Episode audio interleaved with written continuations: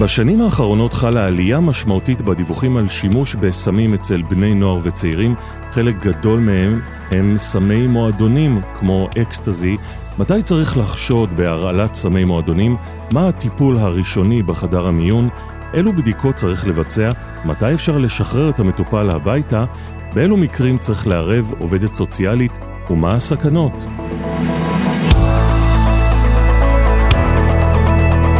אתם מאזינים לפידס IL, פודקאסט רפואת הילדים של הרי. ברוכים הבאים לפרק נוסף בפודקאסט רפואת הילדים של הרי. בכל פרק אנחנו מארחים את מיטב המומחים במגוון נושאים ברפואה שיעזרו לכם לרענן את החומר ואפילו ללמוד לבחינות. הפעם הנושא שלנו הוא הרעלות סמי מועדונים בבני נוער, ואיתי באולפן הפרופסור מתי ברקוביץ', מומחה לרפואת ילדים ולטוקסיקולוגיה מהמרכז הרפואי שמיר אסף הרופא. היי מתי. אהלן איתי. והדוקטור דנה קרופיק, מומחית לרפואת ילדים ורפואה דחופה בילדים ומנהלת מיון ילדים במרכז הרפואי זיו. היי דנה. שלום איתי, שלום מתי ושלום לכל המאזינים הקבועים שלנו. אז כפי שאנחנו נוהגים בפודקאסט רפואת ילדים, נפתח בסיפור מקרה שמתחיל אצלך במיון דנה. תורנות שישי, 2:00 בלילה, מגיעה נערה עם הכרה מעורפלת. החברים שהביאו אותה מספרים שהיא פרקסה שם במסיבה. ההבחנה המבדלת שלך רחבה. איך את ניגשת לסיפור? אז נערה שמתוך בריאות שלמה הייתה במסיבה מפרקסת ומגיעה מעורפלת הכרה, זה סיפור שמאוד מאוד מכוון אותנו להרעלה של סמים. יש מגוון של סמים שיודעים לעשות את התמונה הזאת, אבל צריך לזכור שיש פה הבחנה מבדלת, באמת, כמו שאמרת, איתי מאוד רחבה. יכול להיות שהייתה איזושהי אנוריזמה שהתפוצצה עם דימום ספונטני למוח, יכול להיות שהיא נחבלה בתוך כל הסמים והאלכוהול, היא לא ידעה מה קורה איתה, אז יכול להיות שהיא חוותה אלימות, יכול להיות שהיא חולה, יכול להיות שהיא התחילה איזושהי מחלה זיהומית, שזאת התמונה הראשונה שלה. ולכן אנחנו צריכים, כמו כל דבר ברפואה דחופה, ללכת לפי ABC, לחבר אותה למוניטור עם מורפלת הכרה, לנטר אותה, לתת לה חמצן, ועכשיו ללכת לפי ABC ולבדוק שהאירוויי פתוח, ושהיא יציבה נשימתית ומודינמית. ומכיוון שאנחנו כן חושדים בהרעלה, אז לעשות לה אק"ג כמה שיותר מוקדם, כי אק"ג נותן לנו גם רמזים למה זה יכול להיות, וגם מכוון אותנו לבעיות שעלולות להתעורר בהמשך, כמו למשל קיוטי מאורך, שעושה נטייה להפרעות קצב. ו-D הוא שלב מאוד מאוד חשוב בהרעלות. כי גם מצב ההכרה שלה, להגדיר אותו, הוא חשוב לנו. גם להסתכל על האישונים שלה, אם הם רחבים, אם הם צרים, אם הם מגיבים, זה נותן לנו רמז לסוגי הרעלות שיכולות להיות. וגם הסוכר שלה, אם היא הייתה במסיבה ורקדה ולא אכלה, ויש סמים שעושים היפוגליקמיה, אנחנו רוצים לדעת שהסוכר שלה יציב, זה גם בהבחנה מבדלת כמובן, של מישהו שהוא מעורפל הכרה. ובאי, אנחנו רוצים לראות את אור הגוף שלה, אם הוא יבש, אם הוא סמוק, אם הוא רטוב, אם יש סימנים של הבחנה מבדלת, כמו סימני חבלה. תוך כדי שאנחנו עושים את ה-ABC, אם משהו לא בסדר, אנחנו מתקנים אותו. אבל בהקשר של הרעלות, חשוב לדעת ולהבין, שהרבה פעמים מעורבים המון המון סמים ביחד, וחלק מהסמים הם לא טהורים, כי מי שנתן לו אותו, ירבב את זה עם כל מיני חומרים אחרים. לכן יכול להיות שאני מתמודדת עם סם אחד ומטפלת בו, אבל ברגע שאני מורידה אותו מהתמונה, סם אחר יתעורר. לכן אנחנו צריכים לעשות את זה מאוד בעדינות, להשתמש בתרופות כאלה שלא מורידות לחץ דם בצורה קיצונית, תרופות שהן קצרות טווח, וכל הזמן, כל הזמן לעקוב אחרי המטופל, ולאתגר את הבחנת העבודה שלנו, שיכולה להשתנות ממש במקצבים של דקות אפילו. איזה בדיקות את לוקחת לה? אז לכל מישהו שחשוד בהרעלה, בטח מישהו שמורפל הכרה, כיוון שיש הבחנה מבדלת וגם בהקשרים של הרעלות, אנחנו ניקח ספירה וכימיה, תפקודי כבד וכליה, כמובן אלקטרוליטים, ובהקשר של הרעלות אנחנו ניקח גם, נסתכל על האניון גאפ, כי יש הבחנה מבדלת להי אניון גאפ מטאבוליק אצידוזיס, ואוסמולר גאפ, הפער בין האוסמולריות הנמדדת למחושבת, שזה נותן לנו תמונה של חומרים שלא מחושבים, אבל נמדדים, כמו למשל האלכוהולים. היה מטופל אחד שהגיע עכשיו בהחייאה למיון מבוגרים בזיו, לפני כמה זמן, הגיע ממש בהחייאה, לא ידעו מה יש לו, עד שראו היי אוסמולר גאפ, ואז בבירור הסתבר שזו הרעלת מתנול קשה מאוד, וזה היה הרמז, היי אניון גאפ מטאבוליק אצידוזיס עם אוסמולר גאפ גבוה. אז הבדיקות האלה מאוד חשובות לנו. כשאנחנו לא יודעים מה יש למטופל, אנחנו ניקח גם טוקסיק סקרין בשתן, למרות שזו בדיקה שצריך לקחת אותה בערבון מאוד מוגבל, למעט המעבדה הטוקסיקולוגית בתל השומר, וכמה בדיקות שעושים ברמב"ם, עד כמה שאני יודעת, מעטי תתקן אותי אם אני טועה, ברוב בתי החולים הבדיקות שנעשות, יש להם הרבה פולס פוזיטיב, והרבה פולס נגטיב. ולכן אנחנו לוקחים את הבדיקה הזאת בערבון מוגבל, בחולה שאנחנו לא מבינים מה יש לו, והוא לא יציב, אז יכול כן לכוון אותנו, ואז אולי לכוון את האנמנזה. רציתי רק איתי להדגיש עוד משהו בקשר לדי, השלב של די הוא מאוד מאוד חשוב בהרעלות, גם בהקשר של דקונטמינציה. נערה כזאת שהגיעה ממסיבה, חשוב להפשיט אותה ולשטוף אותה, כי יכול להיות שנשאר עליה משהו, צריך להסתכל בנחיריים, אם יש שאריות של אבקה או משהו, שיכול להיות שהיא סניפה, כי אנחנו יכולים לרוץ אחרי עצמנו, והחומר ימשיך להיספג. לכן צריך גם את הנושא הזה של דקונטמינציה לקחת בחשבון. ובינתיים, עד שמגיעות התשובות של המעבדה, מה את נותנת? אז אם היא מעורפלת הכרה, צריך לראות אם היא נושמת בעצמה, אם היא יציבה נשמתית והמודינמית. רוב החולים בהרעלות, גם כשההכרה שלהם מעורפלת, הם עדיין שומרים על הנשימה שלהם, וזו לא אינדיקציה להנשמה, כמו בטראומה למשל. בטראומה גלסגו קומסקל 8 ומטה, אנחנו מנשימים לצורך הגנה. בהרעלות, גם אם גלסגו קומסקל הוא 5, אבל החולה נושם בעצמו, אין טיידל שלו תקין, הוא מעברר טוב ומחמצן טוב, אפשר להשגיח עליו, אבל צריך להיות מוכנים להנשמה, כי הוא עשוי להידרדר. אז אם אנחנו חושבים מאיזושהי סיבה שהוא עשוי להידרדר, אנחנו ננשים אותו פרבנטיבית. חוץ מזה צריך לברר אותם. אמרנו שיש הבחנה מבדלת. חולה כזאת שפרקסה והיא מורפלת הכרה, היא תצטרך לעבור CT. LP זה בוויכוח, כי אין לנו פה סיפור של חום או מחלה זיהומית, אבל זו לא טעות לעשות LP, ואני חושבת שאם היא לא תתעורר מספיק מהר, היא לא תתחמק מזה, אז היא תעבור CT ו-LP, צריך לראות מה אנחנו עוד מוצאים בבדיקה, ולברר בכיוונים האלה, ולתת לה טיפול תומך, נוזלים, סוכר, כי היא לא אוכלת ושותה עכשיו, להיות מוכנים לכל דבר, לשינויים בלחץ דם, לשינויים בנשימה. אם היא מגיעה במצב של היפר מסמי המסיבות, שם אנחנו צריכים להרגיע אותה, וזה כבר סרט אחר.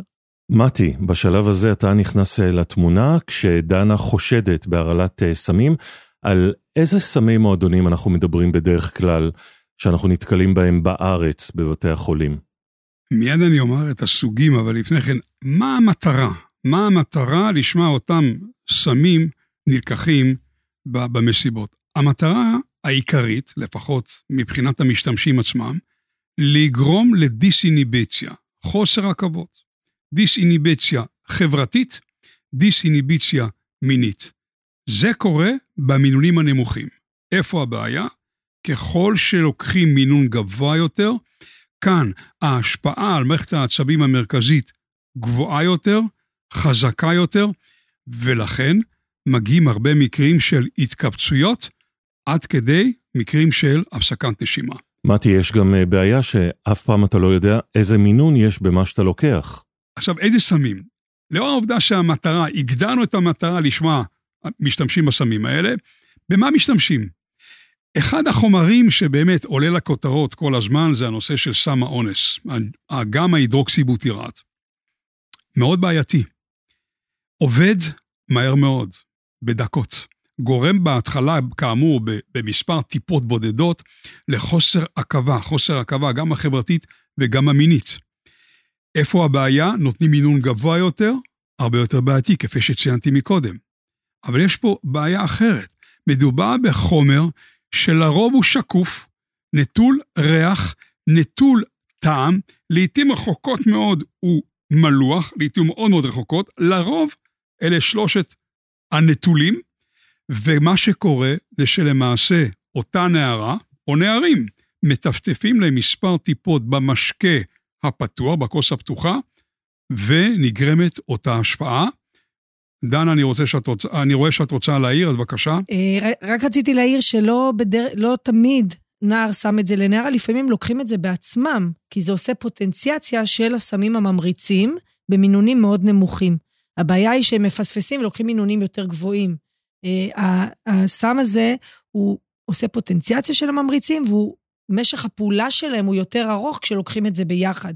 אז הם לוקחים את זה גם לעצמם. אז אני רוצה, כל מה שאמרת זה נכון, דבר נוסף, דרך אגב, למה משתמשים בזה? עוד סיבה שבעתיה משתמשים בסמים האלה, ותכף נגיד את כולם, נמנה את כולם, כי זה לא רק גם ההידרוקסיבוטירט. דרך אגב, זמן מחצית החיים הכל כך קצר שלו, מונע את האבחון. אתה יכול לקחת בדיקת דם, אתה יכול לקחת בדיקת שתן, אתה לא תגלה. בבדיקות הקונבנציונליות, בלתי אפשרי. עובדים על פיתוח של שיטות, באמת לבוא ולגלות ולאתר את החומרים האלה, בשתן או בבדיקת הדם. אבל הרוב זה מאוד מאוחר. עד שהנער או הנערה מגיעים לחדר המיון, זה כבר, החומר הזה כבר לא קיים, ואותו נער ונערה מגיעים לחדר מיון, ועוד תופעה שהיא בעייתית, יש להם אמנזיה, הם שכחו מה היה קודם לכן. ואם אני כבר רוצה להגיד על חומרים נוספים, אז באמת אחת הבעיות זה שלרוב משתמשים בעוד חומרים. וסיבה נוספת לנטילת החומרים האלה, זקפה. רוצים להגיע פה למצב של זקפה מקסימלי, ולמשך זמן כמה שיותר ממושך. ולכן באמת יש היום נטייה ליטול לא רק את גם ההידרוקסיבוטירט, אלא גם אמפטמינים. הרבה מאוד אמפטמינים שהם למעשה חומרים ממריצים, אשר יכולים לגרום להמון תופעות לוואי. יש לא מעט מועדונים שבהם החומר שנלקח בעיקר ולבד, אמפטמינים שהם דמויי אקסטזי, גם אקסטזי זה סוג של אמפטמין. אצלנו בשמיר לפני מספר שנים, הרבה שנים, משהו כמו 15-17 שנים, היה מקרה של נער שהיה במסיבה, נער בן 14. והוא הגיע לחדר המיון שלנו עם תמונה מתגלגלת תחת העיניים שלנו. הוא בא הביתה בשעה 5 בבוקר, נכנס לאמבטיה, התחיל לחוש כאב ראש, בא לאמו, יצא החוצה לסלון, בא לאמו, אמר לה, תקשיב, יש לי כאב ראש. תוך כדי כך שהוא נשכב במיטה, פיתח המיפלגיה, בהתחלה המיפרזיס, בצד גוף אחד. האמא הביא אותו לחדר המיון בשמיר אסף הרופא, תחת העיניים שלנו. פיתח בצד אחד המיפלגיה, בצד השני המיפרזיס, כל זה מהצוואר במטה, זאת אומרת גם היה לו פלס תחושתי, הוא היה בהכרה מלאה, דיבר לעניין, התמצא במקום ובזמן, הכחיש מכל וכל נטילה של חומר כלשהו. באותו זמן, לנו לא היה שום טסט הבחנתי. אז הייתה תקופה שלא היו את הסטיקים לבדיקת שתן, אקסטזי ניתן לגלו בבדיקת שתן, אמפטמינים ניתן לגלו בבדיקת שתן, את האמפטמינים החדשים, את הנגזרות, לא ניתן לגלות בבדיקת שתן.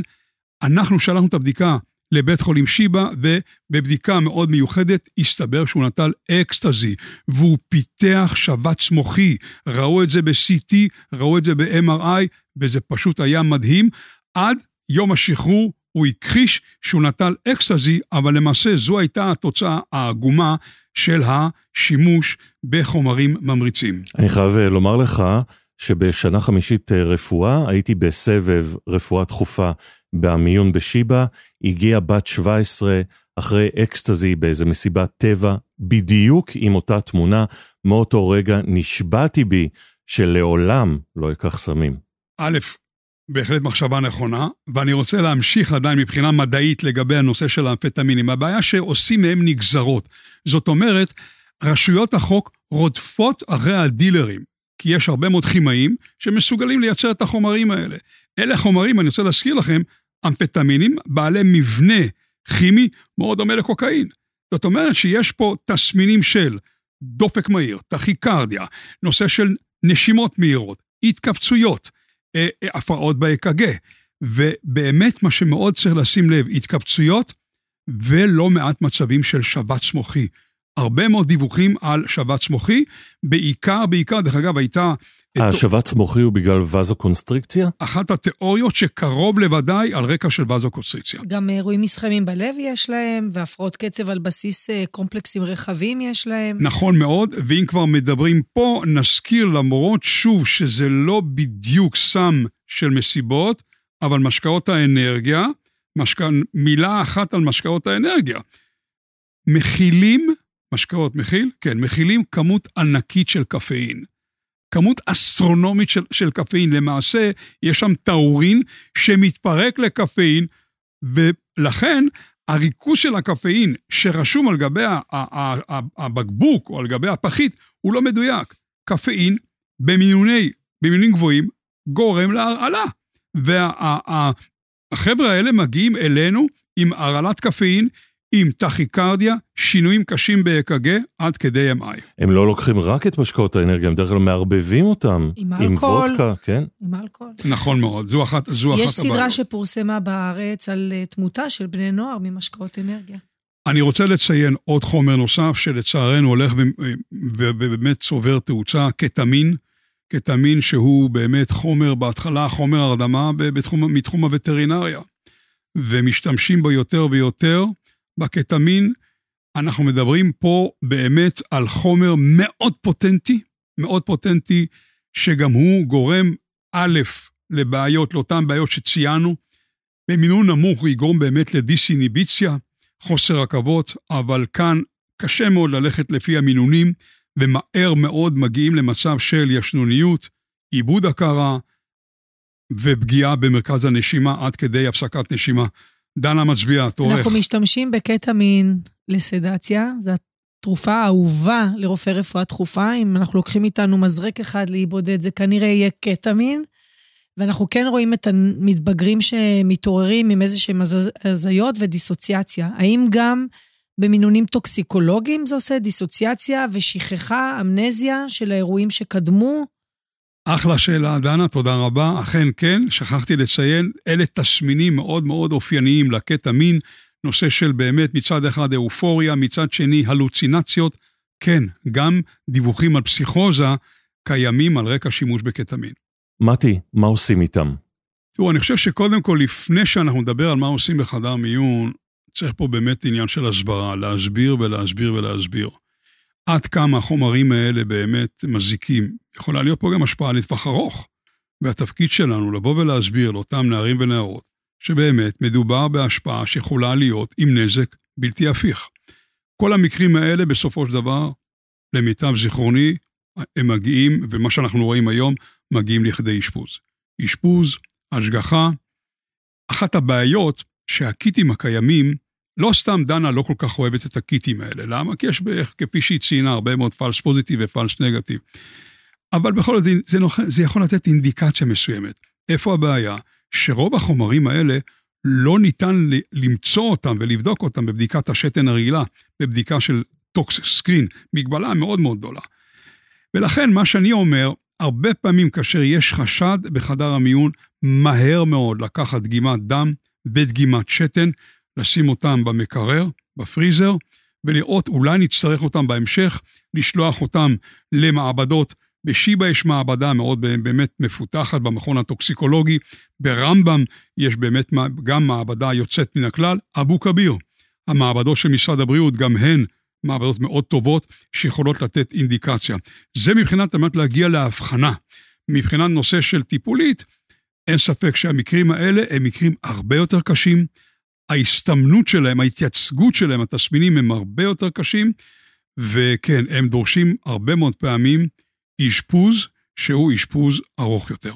מה לגבי אנטידוטים? יש לסמי מועדונים? אין פה אנטידוטים ספציפיים, הטיפול הוא טיפול שמרני, לרוב באמת זה בנזודיאזפינים, כפי שדנה ציינה קודם לכן, אם זה דורמיקום, אם זה דיאזפם, דורמיקום בהחלט תרופה מצוינת להפסיק התכווצויות, אבל אין פה איזשהו אנטידוט ספציפי שאפשר וניתן להשתמש בו. אנחנו צריכים להתמודד עם ההרעלות האלה מאוד בעדינות, מכיוון שהן מאוד לא צפויות, וכמו שאמרתי, יכול להיות גם ערבוב של חומרים, אז אנחנו נרצה להשתמש בתרופות שהן קצרות טווח, בהרעלות של ממריצים, שיכול להיות שם קוקאין, זה עדיין בוויכוח בספרות, אבל עדיין מומלץ לא להשתמש בבטה בלוקרים, שהם גם ארוכי טווח, וגם עושות unopposed alpha effect, ולכן עדיף שלא, יש לנו תרופות קצרות טווח להורדת לחץ דם, כמו ניטרופרוסיד, גם בהקשר של פרקוסים, אנחנו בפרקוסים בהרעלות האלה, זה גם לא משהו שמוכח בספרות, אבל המקובל הוא לדלג על הקו השני, בנזודיאזפינים, בנזודיאזפינים, בנזודיאזפינים, ואם זה לא עוזר, להתקדם להרדמה והנשמה.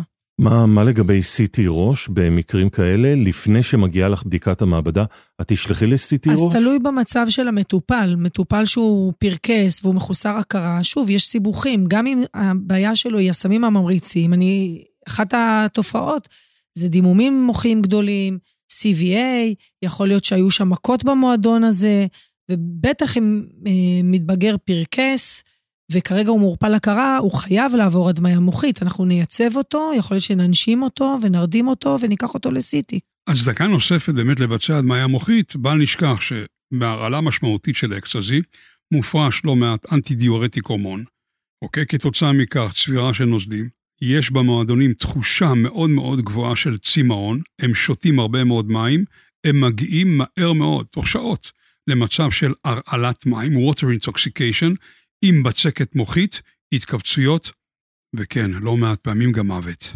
מתי, אני רוצה לאתגר אותך בתופעה שהיא הולכת ונהיית יותר שכיחה בשנים האחרונות, שימוש לרעה בתרופות להפרעות קשב וריכוז, כמו למשל ריטלין, קונצרטה, אטנט, אני שמעתי על הסנפה שלהם, על נטילה של כמויות גדולות, גם לכאלה שלא צריכים, אתה נתקל במקרים כאלה?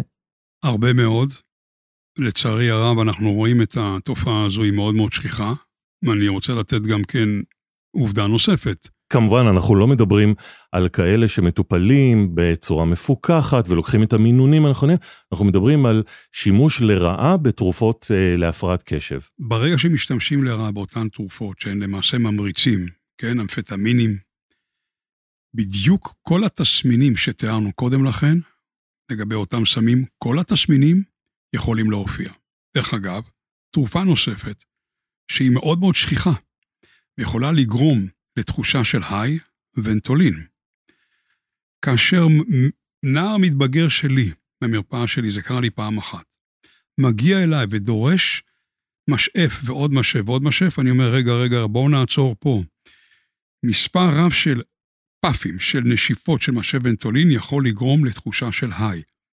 לא לדבר על כך, על תופעות הלוואי, היפוקלמיה, עיבוד הכרה וכדומה.